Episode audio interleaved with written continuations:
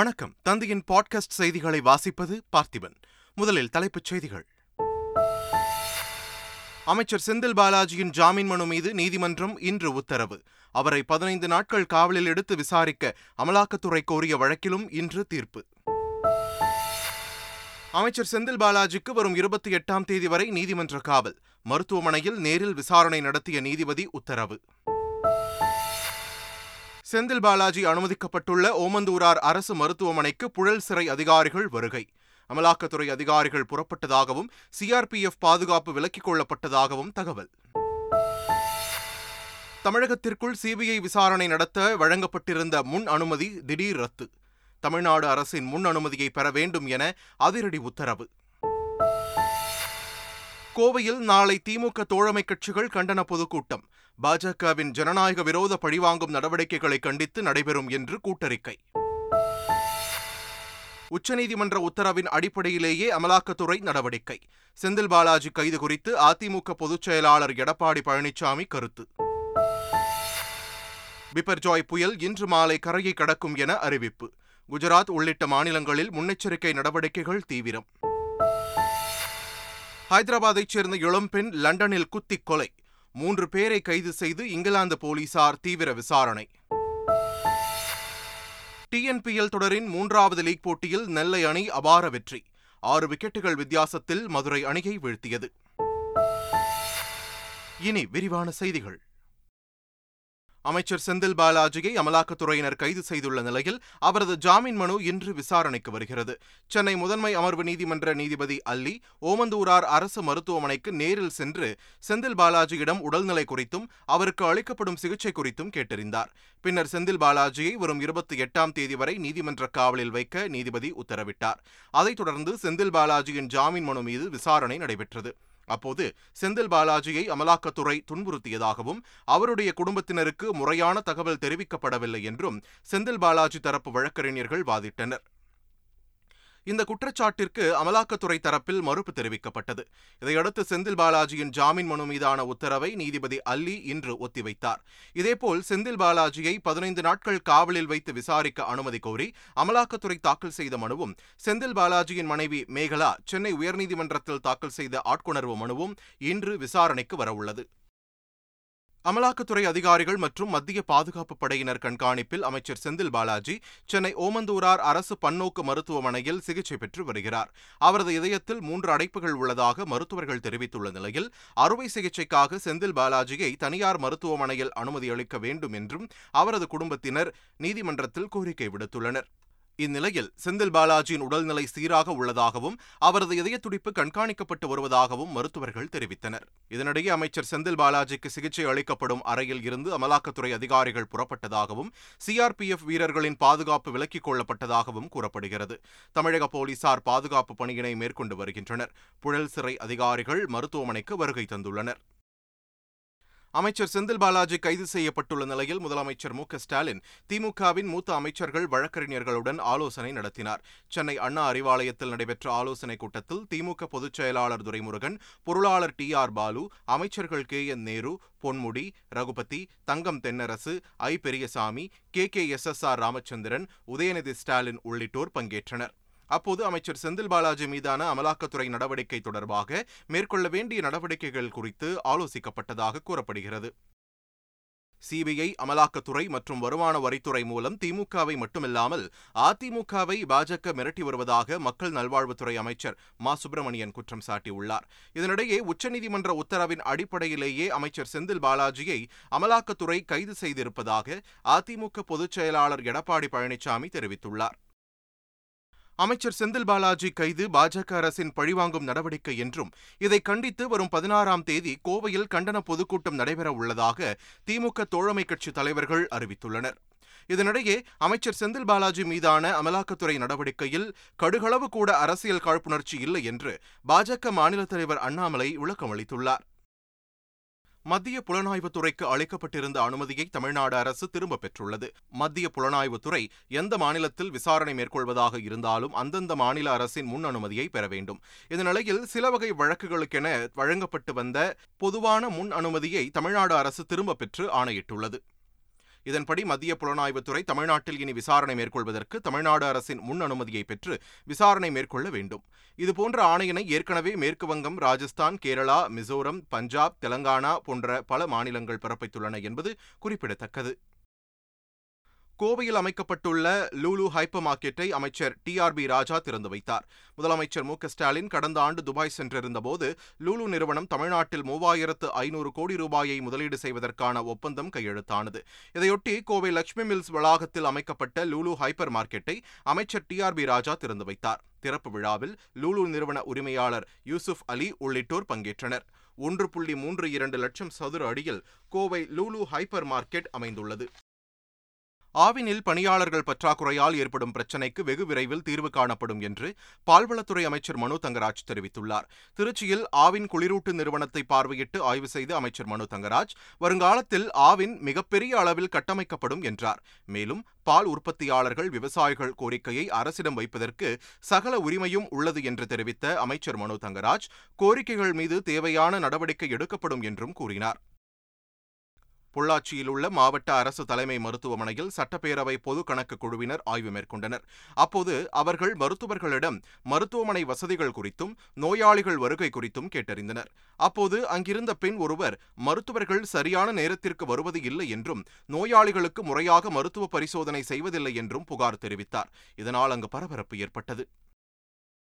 NEET தேர்வில் அகில இந்திய அளவில் முதலிடம் பிடித்த தமிழக மாணவர் பிரபஞ்சனுக்கு பாஜக மாநில தலைவர் அண்ணாமலை வாழ்த்து தெரிவித்துள்ளார். விழுப்புரத்தைச் சேர்ந்த பிரபஞ்சன் நீட் தேர்வில் எழுநூற்று இருபதுக்கு எழுநூற்று இருபது எடுத்து சாதனை படைத்துள்ளார். அவரை தொலைபேசியில் தொடர்பு கொண்டு பேசிய அண்ணாமலை பாராட்டு தெரிவித்து மருத்துவ படிப்பிற்கு தேவையான புத்தகங்களை தருவதாக தெரிவித்துள்ளார். மதுரை மாவட்டம் மேலூர் அருகே பட்டாசு தொழிற்சாலையில் ஏற்பட்ட தீ விபத்தில் மூன்று அறைகள் இடிந்து தரைமட்டமானது. கம்பூரில் அழகேஸ்வரி என்பவருக்கு சொந்தமான வெடிகள் தயாரிக்கும் பட்டாசு தொழிற்சாலையில் தீ விபத்து ஏற்பட்டது. அங்கிருந்த இரண்டு தொழிலாளர்கள் உடனடியாக வெளியேறியதால் உயிர் தப்பினர். தகவலறிந்து சம்பவ இடத்திற்கு வந்த தீயணைப்பு வீரர்கள் தீயை அணைத்தனர். பாளையங்கோட்டை சிறையில் கைதி உயிரிழந்த நிலையில் அவரது உறவினர்கள் சாலை மறியல் போராட்டத்தில் ஈடுபட்டனர். தென்காசி மாவட்டம் புளியங்குடி பகுதியைச் சேர்ந்த தங்கசாமி என்பவர் மது விற்பனை செய்ததாக கடந்த வாரம் கைது செய்யப்பட்டார். இந்நிலையில் பாளையங்கோட்டை மத்திய சிறையில் அடைக்கப்பட்டிருந்த அவர் திடீரென உயிரிழந்துள்ளார். இதனால் ஆத்திரமடைந்த அவரது உறவினர்கள் கைதி மரணத்திற்கு நியாயம் கேட்டு சாலை மறியலில் ஈடுபட்டதால் மூன்று மணி நேரத்திற்கு மேலாக தேசிய நெடுஞ்சாலையில் போக்குவரத்து பாதிக்கப்பட்டது. மேட்டுப்பாளையத்தில் பணமோசடி புகாரில் தேடப்பட்டு வந்த தனியார் நிதி நிறுவன ஊழியர் நீதிமன்றத்தில் சரணடைந்தார். கோவை மாவட்டம் மேட்டுப்பாளையம் காரமடை சாலையில் அமைந்துள்ள தனியார் நிதி நிறுவனத்தில் பணிபுரிந்து வரும் அபிஷேக் என்பவர் போலி ஆவணங்களை தயாரித்து வாடிக்கையாளர்களிடம் நாற்பது லட்சம் ரூபாய் மோசடி செய்ததாக புகார் எழுந்தது. இதனைத் தொடர்ந்து தலைமறைவான அபிஷேக் கோவை நீதிமன்றத்தில் சரணடைந்ததை அடுத்து அவருக்கு வரும் இருபத்தி எட்டாம் தேதி வரை நீதிமன்ற காவல் அளிக்க உத்தரவிடப்பட்டது. ஃபேஸ்புக் மற்றும் இன்ஸ்டா மூலம் சிறுமிகள் முதல் திருமணமான பெண்கள் வரை பலரை காதல் வலையில் விழவைத்து சீரழித்த நாகர்கோவில் காசிக்கு சாகும் வரை ஆயுள் தண்டனை விதித்து மகளிர் நீதிமன்றம் பரபரப்பு தீர்ப்பளித்துள்ளது. பாதிக்கப்பட்ட பெண்கள் அளித்த புகாரின் அடிப்படையில் காசி மீது எட்டு வழக்குகள் பதிவு செய்யப்பட்டு விசாரணை நடைபெற்று வந்தது. நாகர்கோவிலைச் சேர்ந்த பெண் அளித்த புகார் மீதான தீர்ப்பை நாகர்கோவில் மகளிர் நீதிமன்றம் வழங்கியது. இதில் காசிக்கு ஆயுள் தண்டனை வழங்கிய நீதிமன்றம் அவர் சாகும் வரை சிறையில் இருக்கவும் ஒரு லட்சத்து பத்தாயிரம் ரூபாய் அபராதம் விதித்தும் தீர்ப்பளித்தது. இந்த வழக்கில் இருந்து காசியின் தந்தை தங்கபாண்டியன் விடுதலை செய்யப்பட்டார். மயிலாடுதுறை அருகே மதுவில் சயனைடு கலந்து கொடுத்து தம்பியை தீர்த்து கட்டிய சகோதரரை போலீசார் கைது செய்துள்ளனர். குத்தாலம் வட்டம் தத்தங்குடி பகுதியில் கொள்ளுப்பட்டறை நடத்தி வந்த பழனிகுருநாதன் என்பவரும் அவரிடம் வேலை பார்த்து வந்த பூராசாமி என்பவரும் மர்மமான முறையில் உயிரிழந்தனர். தனிப்படை போலீசார் நடத்திய விசாரணையில் சொத்து தகராறில் பழனிகுருநாதனின் சகோதரர் பாஸ்கரன் மதுவில் சயனைடு கலந்து அதை ஃபெவிக்விக் போட்டு ஒட்டி பட்டறையில் வைத்துவிட்டு வந்தது அம்பலமானது. தொடர்ந்து அவரை கைது செய்த போலீசார் நீதிமன்றத்தில் ஆஜர்படுத்தி சிறையில் அடைத்தனர். கள்ளக்குறிச்சி மாவட்டம் பொன்னியந்தல் கிராமத்தில் கோவில் திருவிழாவை முன்னிட்டு ஆடல் பாடல் நிகழ்ச்சி நடைபெற்றது. அதில் நீதிமன்ற உத்தரவை மீறி அரைகுறை ஆடைகளுடன் ஆபாசமான முறையில் கலைஞர்கள் நடனம் ஆடியதாகவும் விதிகளை மீறி இரவு பத்து மணிக்கு மேல் நிகழ்ச்சி நடந்ததாகவும் குற்றச்சாட்டு எழுந்துள்ளது. இந்நிலையில் சம்பந்தப்பட்டவர்கள் மீது உரிய நடவடிக்கை எடுக்க வேண்டும் என்று சமூக ஆர்வலர்கள் மாவட்ட நிர்வாகத்திற்கு கோரிக்கை விடுத்துள்ளனர். வங்காள விரிகுடா கடல் பகுதியில் அமலில் இருந்த மீன்பிடி தடைக்காலம் நேற்றுடன் முடிவடைந்தது. இதனையொட்டி தூத்துக்குடி மாவட்டத்தைச் சேர்ந்த விசைப்படகு மீனவர்கள் இன்று முதல் கடலுக்கு செல்ல தயார் நிலையில் இருந்தனர். ஆனால் மன்னார் வளைகுடா கடல் பகுதியில் வீசி வரும் பலத்த காற்றின் காரணமாக மறு அறிவிப்பு வரும் வரை மீனவர்கள் கடலுக்கு செல்ல வேண்டாம் என தூத்துக்குடி மாவட்ட மீன்வளத்துறை அறிவுறுத்தியுள்ளது. இதனால் கடலுக்கு செல்லவிருந்த மீனவர்கள் ஏமாற்றமடைந்தனர். காவல்துறை உயர் அதிகாரிகளுக்கான துப்பாக்கிச் சுடுதல் போட்டியில் டிஜிபி சைலேந்திரபாபு சாம்பியன் பட்டம் வென்றார். சென்னையில் உள்ள கமாண்டோ துப்பாக்கிச் சுடும் தளத்தில் நடைபெற்ற இறுதிப் போட்டியில் தமிழ்நாடு முழுவதிலும் இருந்து காவல்துறை உயரதிகாரிகள் கலந்து கொண்டனர். இதில் காவல்துறை தலைமை இயக்குநர் சைலேந்திரபாபு சாம்பியன் பதக்கம் மற்றும் கோப்பையை வென்றார். திருவண்ணாமலை மாவட்ட காவல் கண்காணிப்பாளர் கார்த்திகேயன் இரண்டாம் இடம் பிடித்தார். டிஎன்பிஎல் தொடரின் மூன்றாவது லீக் போட்டியில் நெல்லை அணி ஆறு விக்கெட்டுகள் வித்தியாசத்தில் மதுரையை வீழ்த்தியது. கோவையில் நடந்த போட்டியில் முதலில் பேட் செய்த மதுரை அணி இருபது ஓவர்களில் எட்டு விக்கெட்டுகள் இழப்பிற்கு நூற்று இருபத்தாறு ரன்கள் எடுத்தது. அடுத்து பேட் செய்த நெல்லை அணி பதிமூன்று புள்ளி நான்கு ஓவர்களில் நான்கு விக்கெட்டுகளை இழந்து வெற்றி இலக்கை எட்டியது. பொது சிவில் சட்டம் தொடர்பாக மீண்டும் கருத்து கேட்க முடிவு செய்துள்ள இருபத்தி இரண்டாவது சட்ட ஆணையம் பொதுமக்கள் மற்றும் அங்கீகரிக்கப்பட்ட மத அமைப்புகள் தங்கள் கருத்துக்களை தெரிவிக்கலாம் என அறிவித்துள்ளது. விருப்பமுள்ளோர் முப்பது நாட்களுக்குள் அஞ்சல் மூலமாகவோ அல்லது மின்னஞ்சல் மூலமாகவோ கருத்துக்களை தெரிவிக்கலாம். பொது சிவில் சட்டத்தை அமல்படுத்துவது தொடர்பாக ஏற்கனவே இரண்டாயிரத்தி பதினாறு மற்றும் இரண்டாயிரத்தி பதினெட்டாம் ஆண்டுகளில் இருபத்தி ஓராவது சட்ட ஆணையம் கருத்துக்களை பெற்றது குறிப்பிடத்தக்கது. அரபிக்கடலில் உருவாகியுள்ள பிபர்ஜாய் புயல் இன்று கரையை கடக்க உள்ள நிலையில் பாதுகாப்பு ஏற்பாடுகள் தீவிரப்படுத்தப்பட்டுள்ளது.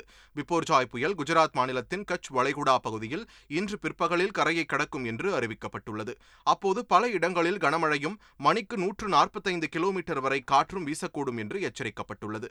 இதனால் பாதுகாப்பு முன்னெச்சரிக்கை நடவடிக்கைகள் தீவிரப்படுத்தப்பட்டுள்ளன. குஜராத், கேரளா, கர்நாடகா, மகாராஷ்டிரா, லட்சத்தீவுகளைச் சேர்ந்த மீனவர்கள் கடலுக்குள் செல்ல வேண்டாம் என்று அறிவுறுத்தப்பட்டுள்ளது. மேற்கு வங்க மாநில தலைநகர் கொல்கத்தாவில் உள்ள நேதாஜி சுபாஷ் சந்திரபோஸ் சர்வதேச விமான நிலையத்தில் நேற்று இரவு திடீர் தீ விபத்து ஏற்பட்டது. இதனால் அங்கிருந்த பயணிகள் அலறியடித்து ஓட்டம் பிடித்தனர். விமான நிலையத்தின் ஒரு பகுதியில் பற்றிய தீ பரவியதால் பயணிகள் அச்சமடைந்தனர். தகவலறிந்த தீயணைப்புத் துறையினர் சம்பவ இடத்திற்கு விரைந்து வந்து உடனடியாக தீயை அணைத்தனர். இதனால் பெரும் சேதம் தவிர்க்கப்பட்டது. தீ விபத்தால் ஏற்பட்ட புகைமூட்டத்தால் விமான நிலையத்தில் இருந்த பயணிகள் பெரும் சிரமத்திற்கு ஆளாகினர். அசாம் மாநிலத்தில் பெய்து வரும் கனமழையால் பல இடங்களில் வெள்ளப்பெருக்கு ஏற்பட்டுள்ளது. லக்கிம்பூர் மாவட்டத்தில் குடியிருப்புகளை வெள்ளநீர் சூழ்ந்ததால் இருபதாயிரத்திற்கும் மேற்பட்ட மக்கள் மீட்கப்பட்டு பாதுகாப்பான இடங்களில் தங்க வைக்கப்பட்டுள்ளனர். சிங்கோரா ஆற்றில் ஏற்பட்டுள்ள வெள்ளப்பெருக்காலும் சுபான்ஷி அணை நிரம்பி வழிவதாலும் மாவட்டத்தின் பல பகுதிகளில் வெள்ளநீர் சூழ்ந்துள்ளது. பாதிக்கப்பட்ட இடங்களில் மீட்பு மற்றும் நிவாரணப் பணிகள் தீவிரப்படுத்தப்பட்டுள்ளதாக உள்ளூர் அதிகாரிகள் தெரிவித்துள்ளனர். ஆந்திராவில் லாரி மோதி மூன்று யானைகள் உயிரிழந்த சம்பவம் சோகத்தை ஏற்படுத்தியுள்ளது. சித்தூர் பழமநேரு தேசிய நெடுஞ்சாலையில் யானை ஒன்று தனது இரண்டு குட்டிகளுடன் சாலையை கடக்க முயன்றது. அப்போது அந்த வழியே வேகமாக வந்த லாரி எதிர்பாராத விதமாக மோதியதில் மூன்று யானைகளும் சம்பவ இடத்திலேயே உயிரிழந்தன. இந்த விபத்தில் லாரியும் பலத்த சேதமடைந்தது. சம்பவ இடத்திற்கு விரைந்த வனத்துறையினர் லாரி ஓட்டுநரை பிடித்து விசாரணை மேற்கொண்டனர். இந்தியாவைச் சேர்ந்த இளம் பெண் லண்டனில் குத்தி கொலை செய்யப்பட்ட சம்பவம் அதிர்ச்சியை ஏற்படுத்தியுள்ளது. தெலங்கானா மாநிலம் ஹைதராபாத்தைச் சேர்ந்த தேஜஸ்வினி என்ற இருபத்தி ஏழு வயது இளம் பெண் லண்டனில் தங்கி மேற்படிப்பு படித்து வந்தார். அவர் லண்டனின் வெம்ப்ளி பகுதியில் உள்ள அடுக்குமாடி குடியிருப்பில் ஒரு பெண்ணுடன் சேர்ந்து தங்கியுள்ளார்.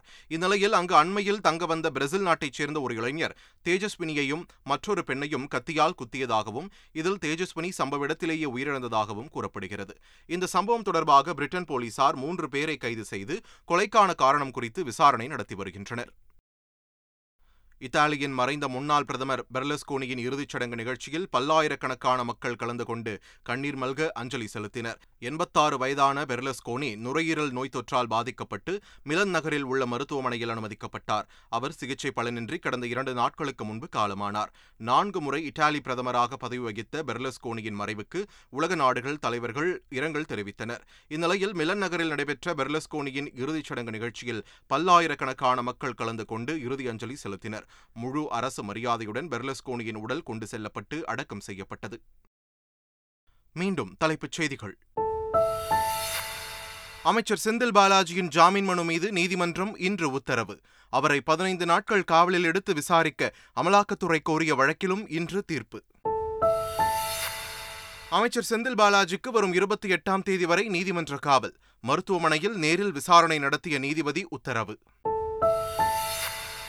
செந்தில் பாலாஜி அனுமதிக்கப்பட்டுள்ள ஓமந்தூரார் அரசு மருத்துவமனைக்கு புழல் சிறை அதிகாரிகள் வருகை. அமலாக்கத்துறை அதிகாரிகள் புறப்பட்டதாகவும் சிஆர்பிஎஃப் பாதுகாப்பு விலக்கிக் கொள்ளப்பட்டதாகவும் தகவல். தமிழகத்திற்குள் சிபிஐ விசாரணை நடத்த வழங்கப்பட்டிருந்த முன் அனுமதி திடீர் ரத்து. தமிழ்நாடு அரசின் முன் அனுமதியை பெற வேண்டும் என அதிரடி உத்தரவு. கோவையில் நாளை திமுக தோழமை கட்சிகள் கண்டன பொதுக்கூட்டம். பாஜகவின் ஜனநாயக விரோத பழிவாங்கும் நடவடிக்கைகளை கண்டித்து நடைபெறும் என்று கூட்டறிக்கை. உச்சநீதிமன்ற உத்தரவின் அடிப்படையிலேயே அமலாக்கத்துறை நடவடிக்கை. செந்தில் பாலாஜி கைது குறித்து அதிமுக பொதுச் செயலாளர் எடப்பாடி பழனிசாமி கருத்து. பிபர்ஜாய் புயல் இன்று மாலை கரையை கடக்கும் என அறிவிப்பு. குஜராத் உள்ளிட்ட மாநிலங்களில் முன்னெச்சரிக்கை நடவடிக்கைகள் தீவிரம். ஹைதராபாத்தைச் சேர்ந்த இளம்பெண் லண்டனில் குத்திக் கொலை. மூன்று பேரை கைது செய்து இங்கிலாந்து போலீசார் தீவிர விசாரணை.